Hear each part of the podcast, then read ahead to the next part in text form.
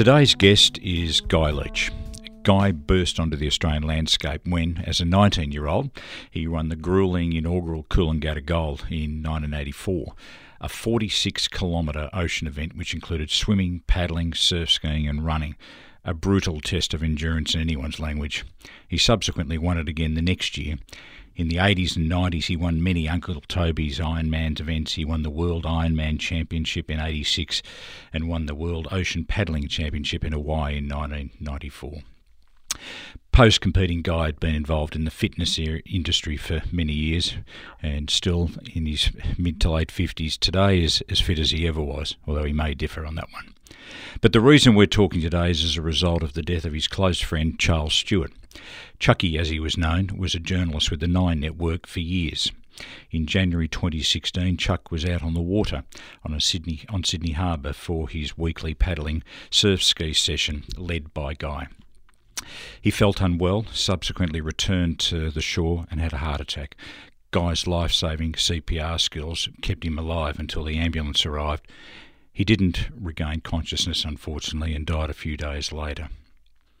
Today, five years later, Guy's on a mission. He founded Heart 180.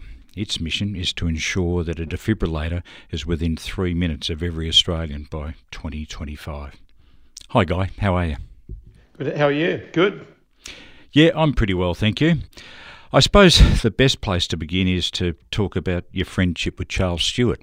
Um, how did you guys meet? I imagine it was through his time as a, a, journalist with Wide World of Sports or through Channel 9 in some way.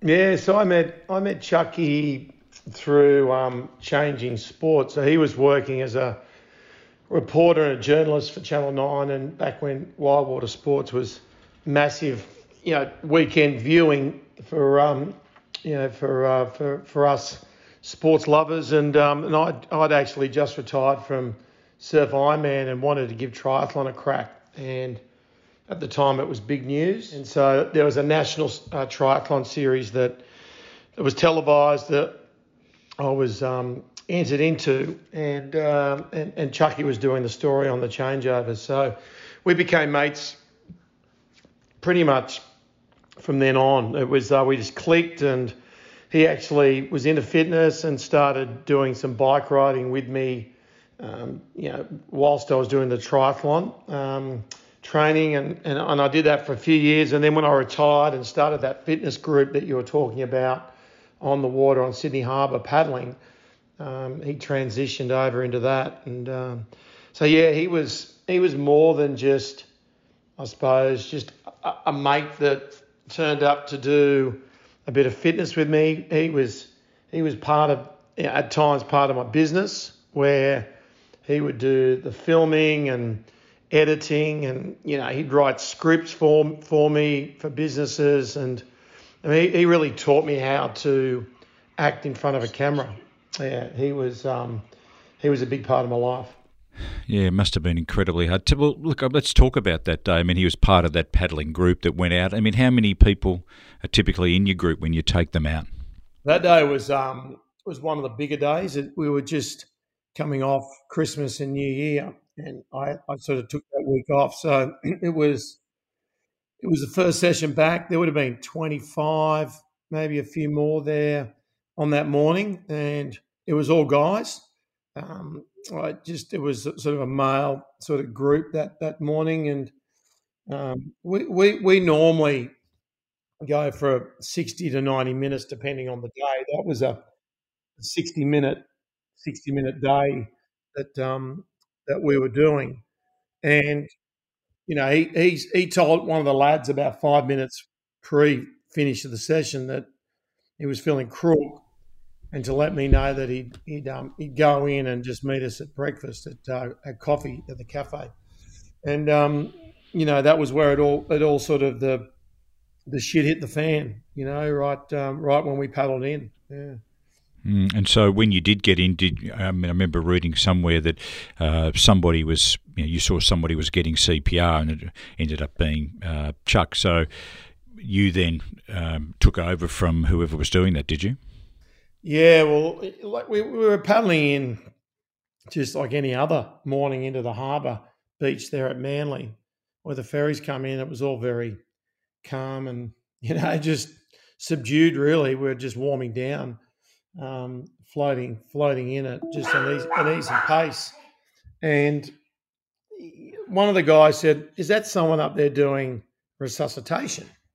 And I sort of looked up, and um, you know, you know, within a split second, I, I, went, "Yeah, it is," but I still hadn't dawned on me that it was Chucky, you know, and because you know this guy was probably hundred meters away from where we were coming in on the on the skis, and um, and then one of the other guys said, I, I think it might be Chucky. And I remember saying, no, no, no, it can't be Chucky. And I got up and ran, knowing that I knew CPR and you know wanted to help. And as I got closer, know, I realised that the guy on the ground was in paddling gear, and it was in fact Chucky. So you know, it um, it went from being bad to being really, really bad when I realised it was him. You know, and I've done, I've done, been in those situations before, having grown up down the beach at the surf club mm. doing patrols and all those sort of things. And mate, it's different when it's when you don't know the person. It's oh, not. It's not better. I'm not saying it's better, but it's just different. Um, mm. It's just it's really really heavy when you know the face of the person that you're trying to bring back to life. Yeah. And so, how long were you working on him before the ambulance arrived? Felt like a day. Um, I bet it did. But um, I, look, they, the boys reckon it was about eight, eight minutes. The other guy was, he reckons he was doing it for a couple of minutes. And I did the maths on everything. And there was still a couple of minutes, two to three minutes, that I reckon um, were missing. And by, by saying that, I mean he was probably on the ground unconscious, not breathing for that period of time before the other guy got to him and saw that he was in trouble. So, um, yeah, and that and that was there's two kickers in this whole story. One is that um, that there was no defibrillator to restart the heart with a shock, and the second one was that lag time from when I reckon he hit the deck to when the the, the guy that saw him there went in and started doing CPR on him. So they, they were the two kickers to to really make it hard for him to come back from from what happened from there. So when the ambulance got there, um, were they able to you know uh, get a heartbeat? I mean, was there a sign that you know he was he might make it at that stage? Mm. Well, you know, look, the, I was getting no result on what I was doing, and you, you, you know you know whether someone's got a chance based on, you know, looking at their face, the color of their face. Yes. Um, whether there's any life in that face. And, you know, it, it just to me felt like what I was doing was was on someone that had no life in them at all. Um, all right. So I was, you know, I was hopeful, but but I just yeah, and that it was a weird situation because you know you had twenty five other guys who all knew Chucky, that were all mates of everyone's there, that were all huddled around giving support and all the rest of it. And, um, you know, it was just a, a weird situation. And then um, the Ambos turned up. I knew one of the Ambos, um, local guy, you know, and and and they they they took over, or they didn't take over straight away. They said, "You keep going, um, and we'll set up." So they they quickly set up, and then got him into the stretcher, quickly got him into the ambos where they could keep doing CPR but get the defib on him um, and, and adrenaline into him. Um, and and I I was sort of standing outside the ambulance with the other guys as they were working on him, and they probably had him there for five minutes. And every now and then, the guy I knew put his head out, and I I went thumbs up, thumbs down, and he went thumbs down and and so you know it was like I was getting the running commentary from him, even though I couldn't mm. see what was going on inside, inside the ambulance. But um, they they did get a, a heartbeat back um, after about six or seven minutes. So um, they the guy thumbs up me and said we're going to Royal North Shore, and they bolted. So at the time I thought, you know, he's he's going to make it. Um, but as I said, it was it was it was the lag time with the um, the, the, the no CPR and the fact that there wasn't a defib on, on him earlier as well that that ended up being that he, he didn't he didn't make it a couple of days later. Like he got there, then they had to over the next half a day put put him on breathing apparatus to yes. keep his heart going, and and that was the beginning of the end, you know. So. Yeah. And uh, subsequently, that was turned off, I imagine, and he died. Yeah, the irony is that they count that as a save. Like, so st- statistically wise, which all this stuff I've learned after the fact with like um, just people surviving uh, a sudden cardiac arrest and defibs and all all the stuff that goes with it. Um, if you get someone to the hospital breathing, but they don't make it, that still counts as a save in the stats out in the streets with sudden cardiac arrest. It seems absolutely bizarre, doesn't Weird, it? Weird, isn't it? Yeah, they count that as like because you've actually got the person to the actual hospital with their, their heart beating. Yeah. So hmm, there must be a couple sure. of stats. One one being getting them there, but then the other one being, well, do they still survive after the fact? Yeah. Mm. So, you know, I mean, it's interesting. On, on this podcast, I've talked to a variety of people you know, who lose people, and mm. you know, and how they reacted to it. And, and generally, it's you know, it, it's a, a, sibling or it's a partner, or wife, husband, whatever. But when it's a friend and, and someone you've known over a period of time like that, it can often be very, very different. So, mm. how did Charles's death affect you? You know, afterwards. Uh, probably, probably badly. You know, I, I would suggest. I, I um the, the, the problem is that he was he was so intertwined into into my life that that you know you you know, like if you've got a brother or sister that you don't see very often and you catch up once a year at Christmas, mate, it still hurts you, but it hurts you more when when it's someone that's around you every day. Mm. You know, and he was that guy. He was he was around me like I literally couldn't think of a day for, for 20 years where, mate, we either didn't talk on the phone, do work together on something, play golf, go paddling, um, or just hang out.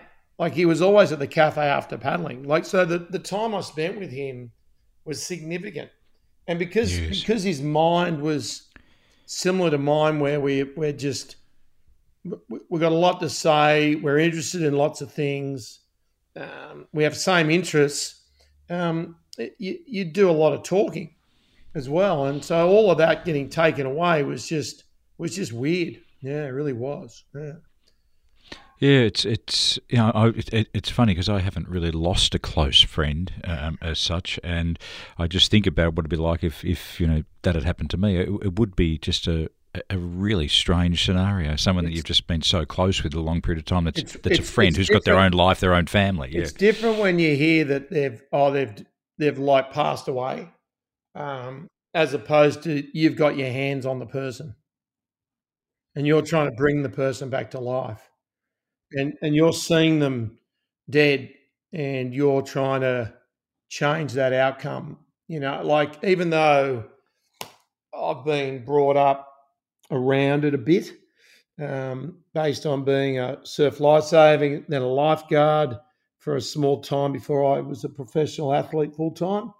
You, it's it's very hard to become conditioned to someone lying on the ground like that, and there's no life in them, and you've decided that no one else is going to touch them other than you because you believe that you've got the best chance of getting him back before the ambulance turn up. So it's it's a weird situation. So when you, I mean, I'm just trying to think what it must have been like, you know, going back on the water with the group. I mean, how did it affect, you know, mm. your work and and the the interaction with the people that all knew him and you know going forward. People talked. I mean, we also sorry to interrupt. Were you also concerned then about the health of others? You know, I mean, it just, you know. Yeah, everyone. Um, like you know the the crew. The crew are pretty tight, and um, you, yeah, fair question because when you talk about about a hundred people in the group that all knew him, and you know that you know probably or or more than that, and really only fifteen percent of those people were there that day. Mm. Um, people deal with things in different ways, and it, it's it's hard to know how certain people dealt with it. You know, um, certainly I reckon I probably it hit me harder than other people because he was like my older brother, um, mm. and and notwithstanding the fact that I just didn't think it was his time to die. Yeah, you know, because even though he was like sixty three or whatever, it was like he he had a body and and energy wise of a forty year old. He trained every day.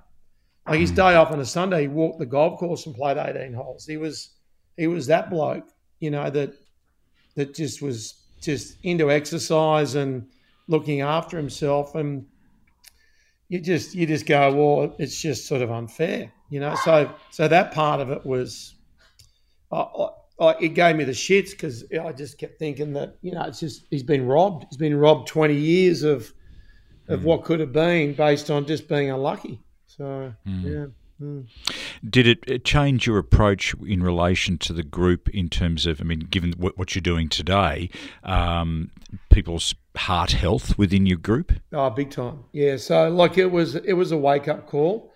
The um, the the the, the core group is about hundred, and mate, once the de- the dust had settled, and we, you know, we, we you know, had time to think about it all I said to the group, look, and we're talking 40 to 72 year olds. And if you uh, if you saw them all, they're all in front of you in their paddling gear.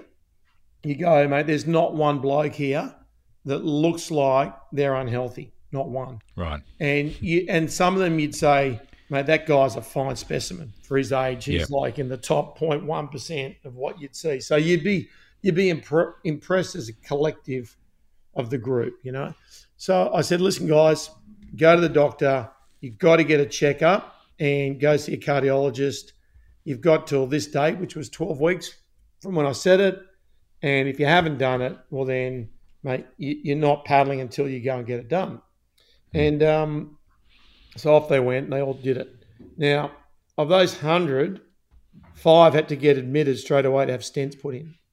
God. And another 10 had to go on medication because they had issues around blood pressure, cholesterol, those sort of things. So, you know, it was and and one of the one of the what the one of the five that had stents put in was was the 40-year-old who was the fittest guy in the group and he had two stents put in. It was just, just you know, genetic, just family disposition.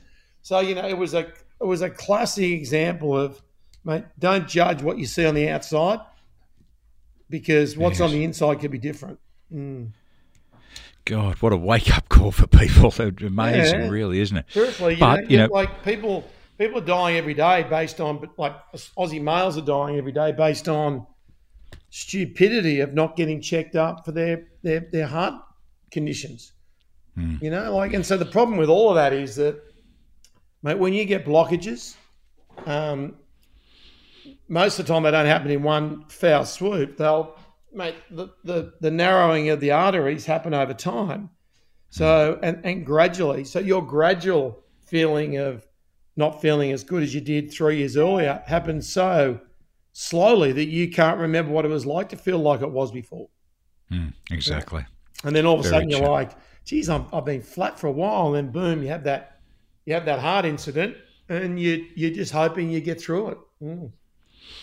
Yeah, it's yeah, it's a, fascinating, you know, um, thing to happen like that, and how that the, greater collective. As you say, I think it's a really interesting because I mean, how many times do people look at other people and go, "God, that's a heart attack waiting to happen," and here's a collective of hundred people that you know you're saying look are in great nick, but oh, you know, 15 percent you know needed attention, yeah, no, and five percent critical attention. Yeah, it's weird. It um, it is. The, you know, the running joke was that the the guy that the young one, he's the bloke that trained all weekend because he did adventure racing. And uh, he was about to go to the States and represent Australia in the Masters competition for those five hour events. And he was like, instead of going on that trip representing Australia, he was in hospital at Royal North Shore getting two stents put in. So it was God like, Almighty, yeah, yeah he's fine now, it's no problem. But yeah, So, in terms of the work you're doing today and what you've founded with Heart 180, when did you sort of make a you know conscious decision? Okay, look, you know, if there'd been a defibrillator there that morning, you know, Chucky might have had a really good chance of pulling this through, yeah. pulling through. Um, I want to do something about it. How, what sort of was the, the chronological thing from yeah, getting well, it going? Just to, like Heart 180 is a is a defibrillator business that I established to get more of these devices into the community, educate people to some startling facts, which I'll go th- go into in a second, that I learned after Chucky died. But it's there as education, motivation. We train people up on how to use the devices and do CPR, and we get the best defibs into the community at a price that's um, not exorbitant and mate, we, we get into the media and do as much, make as much noise as possible. So that's, and the 180 stands for 180 seconds. And that seconds. initial 180 seconds of someone dropping and not breathing with and being unconscious is the perfect time to get a defibrillator, being the pads on the patient. And that gives the person over 70% chance of survival. Um, if you ring triple O and wait for the ambulance in Australia, you've got about a 6% chance of surviving an incident like that. So it's, it's chalk and cheese. And, and that goes up. The, the numbers go up if someone knows how to do CPR well and understands the defib. So, for instance, if you dropped in front of me and I got the defib out that I, I know how to use, mate, you're up to 90% of coming back, percent chance of surviving a um, sudden cardiac arrest, which is Australia's biggest killer. So, mate, that's what Heart 180 is.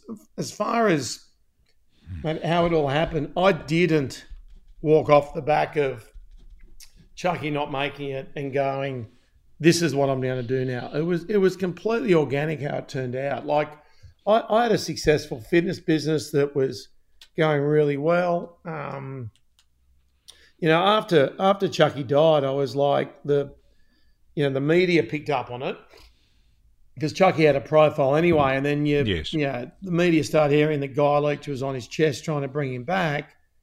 You know, it, straight away it's like, mate, that's a great story. So, you know, I had everyone ringing me up. Today's show, current affair, you name it, and um, so you know, I, so I made the decision to talk about it because I thought, well, you know, Chucky's name should live on, and you know, and, and it's it's the right thing to do. And you know, once I learned that you know that mate, there needed to be a defib there, people need to get more of them out, and we need more in the community, and all these good things. I thought, mate, let's let's just let's turn this into as much of a positive as we can. It was hard having to talk about it in the media, but um, but it probably helped me, I suppose, through the whole thing. And then I had all the boys that were in the, there that day and in the training group saying, Leachy, find out about defibs. We want to get one. We want one in our car. We want one at home. We want one for our business. We need one when we go paddling so that if someone drops again on the shore, mate, we can save them.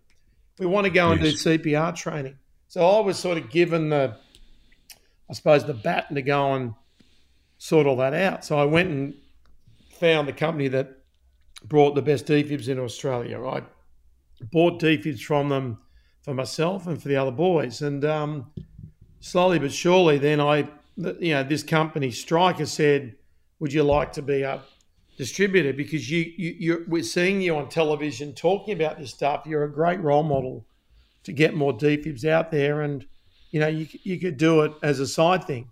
And I said, "Fine, I'm I'm happy to do it." So that that was for the next couple of years, I did that, and we had some great success. And then we saved a few lives with defibs that we sent out to the community, which was awesome. Um, and then the big, the big, um, I suppose, jump was when um, one of the guys in my paddling group, the CFO of Harvey Norman, I talked him into him into produce letting me provide defibs to the Harvey Norman stores and shoot a TV commercial with myself talking about defibs and what happened with Chucky and getting people to come into the stores and buy defibs, which had never been done before. And so that was the that was the leap from being, you know, a part-time side business that you a defib would turn up at my front doorstep.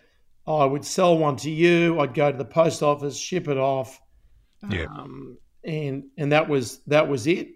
As opposed to when you're supplying every Harvey Norman store in Australia, mate, you you, You have a distribution go- network. You need to go man up and and and like this is a proper business. So that was Yeah. so when when he said yes, we'll do this, I was like, "Uh, mate, I better I better work out how am I going to do this because me rocking down to the post office with 50 D defibs isn't going to work. You know? no, bit So, difficult. You know, it was it was a case of well, I'm, I'm all in now, and you know, it, it for me, it's um, it's bittersweet doing this. It it it, it constantly reminds you of Chucky. We like the the, the good the, the the good of it is that mate, we're doing something for a mate that mate is lost that you know, and it's, he's not forgotten, and we save other lives. So we we're on about a every seven weeks or so we find out about someone that um, has been a, a defib of ours has been used on that person and brought them back to life.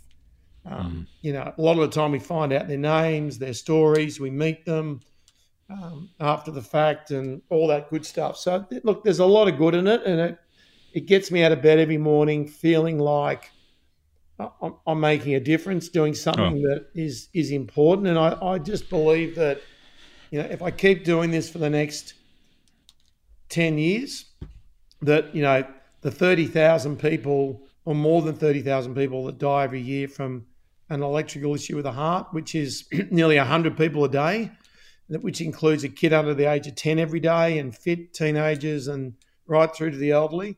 I think that you know I can work out a way of cracking the nut and save thousands and thousands of lives. So you know When so you- that's my thing. Mm. When you talk about that statistical difference, you know, the 6% waiting for the ambulance that survived to the 90% if there's CPR and a defib, I mean, it's a hell of a gap, isn't it? And, uh, you know, like, and the opportunity to save that many lives is quite astounding, really. Look, you know, you I suppose you get to a stage in your life where you think, mate, I've done some good stuff. I've, you know, got a family and kids and everything. Mate, yeah, for me, I've been given this opportunity where I feel like it's more than just winning Ironman races and being the best in the world at something, which which was the thing that drove me when I was younger, uh, being so competitive and, and loving what I did. I think that, you know, for me, my my my calling is to to get this thing right and you know I, I I would take back all of it if Chucky was around now you know I'd be happy to just, just you know just to, to not be doing this if Chucky wasn't around. But the reality is is he's not. And it's it's just driven me to to want to go and make a difference. And I think that you know the, the day that my time's done on this earth you know hopefully that's what people will remember me for which is know Well, mate, really really making a difference in I mean, it sounds like it's it sounds like it's going really well. I mean, the Pharmacy Guild um, uh, distributive agreement, I imagine, has really helped you as well in terms of pharmacies that are within the guild stocking a defib. So it sounds like you're kicking some goals, guy. Yeah, look, yeah, this is one of those ones where it's sort of it's, it's still it was early days five years ago, and it's it's got a bit better, but it's still early. Like for instance, um, you know, like gyms, it's not mandatory to have a defib in a gym, which is crazy. That's Like, people drop every week in gyms. Hmm. Um, schools, it's not mandatory when you drop your kid at school to have a defib at a school and be trained up on how to use it. Which I mean, we lose a kid under the age of ten today, and tomorrow, hmm. and the day after. So you're like, well, if that was your kid, hmm. mate, you would be filthy that there's no defib at a school, and you know, and that happens. So Public you know, it- train, it's- uh, pan- we're in transport? the prehistoric stages still with this, and it's it's not good enough. Um, you know, like there's there's some ridiculous rules out there and and and laws that don't make sense and they're they're out of date. Like for instance, mate, the building you're in right now, or you'll walk into today, has to have a fire extinguisher extinguisher in it, which is fine, right? That makes sense. But mate, there's about hundred people this year will die from a fire-related incident, and you have to have one of those things in in all the buildings that you go into. Mate, we lose the same amount of people today from an electrical issue of the heart.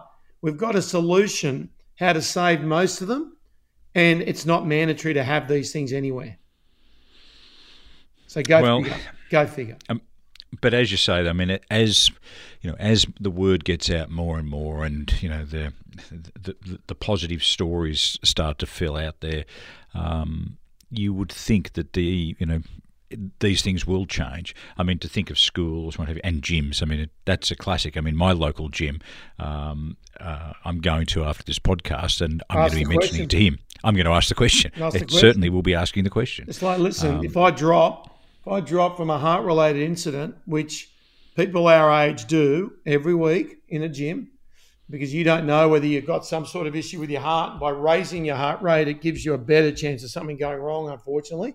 Um, mate, have you got a DPP so that you can restart my heart? That's that's mm. the question. And it's like, well, it's a fair question. For the sake of a couple of grand, um, you know, is that worth not having to uh, save someone? Yeah.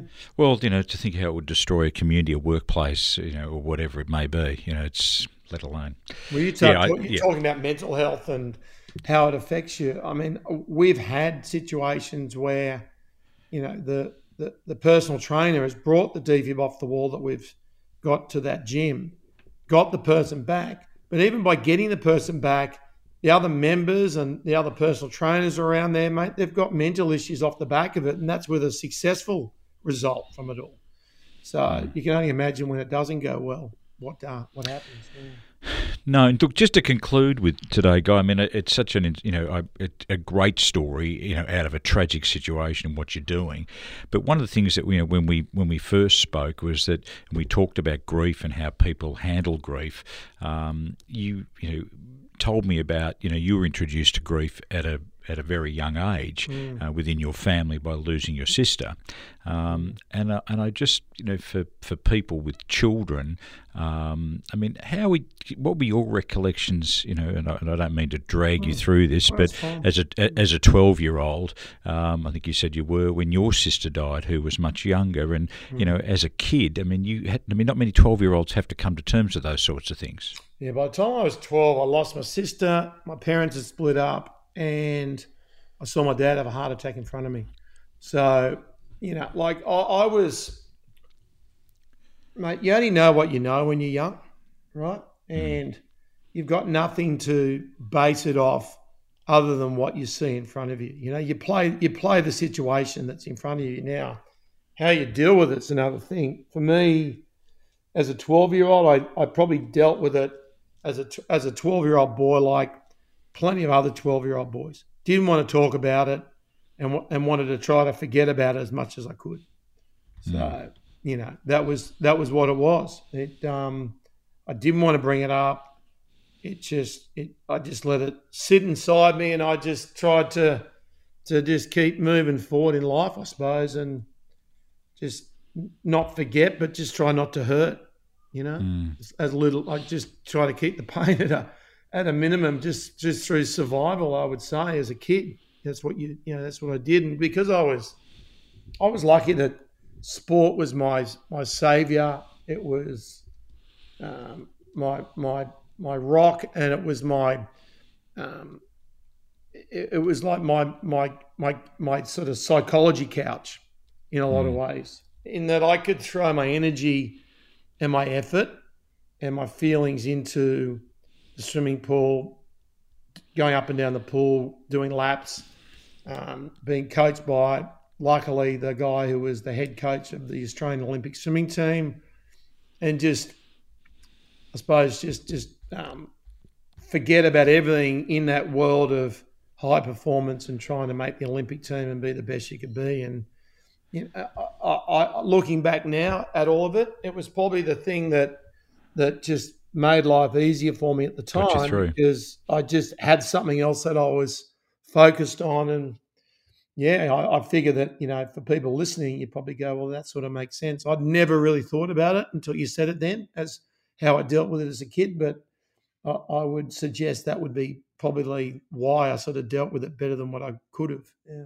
Yeah, it's a tough one, isn't it? Um, you know, when that happens. Um, yeah, I just think you got to try to keep busy.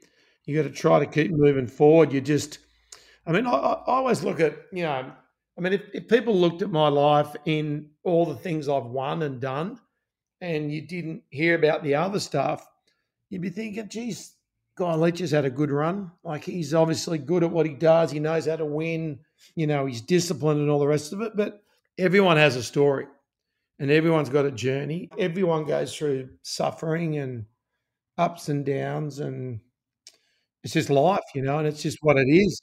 What it is you and I are around the same sort of age bracket, and um, I don't know too many people, regardless of you know where they their station is in life, that hasn't got a story. Um, and if they haven't got one, well, good luck to them. They're bloody lucky to have well, got they're through. Not, they're without... not telling you, mate. They have, but they're just not telling you. Maybe that's true. But look, mate, thank you so much for. Um, uh, sharing your story um, and being a guest on, on the podcast today. We will promote um, Heart 180 through the various means that we can, and just want to wish you all the very best with it, Guy, because uh, yeah, it's it. a really admirable pursuit, and not just admirable, it's bloody needed. And um, congratulations on it, mate. Yeah, good on you. And if people want to know more about defibs and sudden cardiac arrest and all that stuff, um, you can just go. The website's Heart 180, um, 180, heart180.com.au. All the information's there, and you can contact me directly through the website. And more than happy to chat and uh, c- come back with information for anyone that uh, wants wants what uh, what you know whatever they need. So good. good on you. Thanks for your time. Thanks, Milt. All the very best. On you, buddy.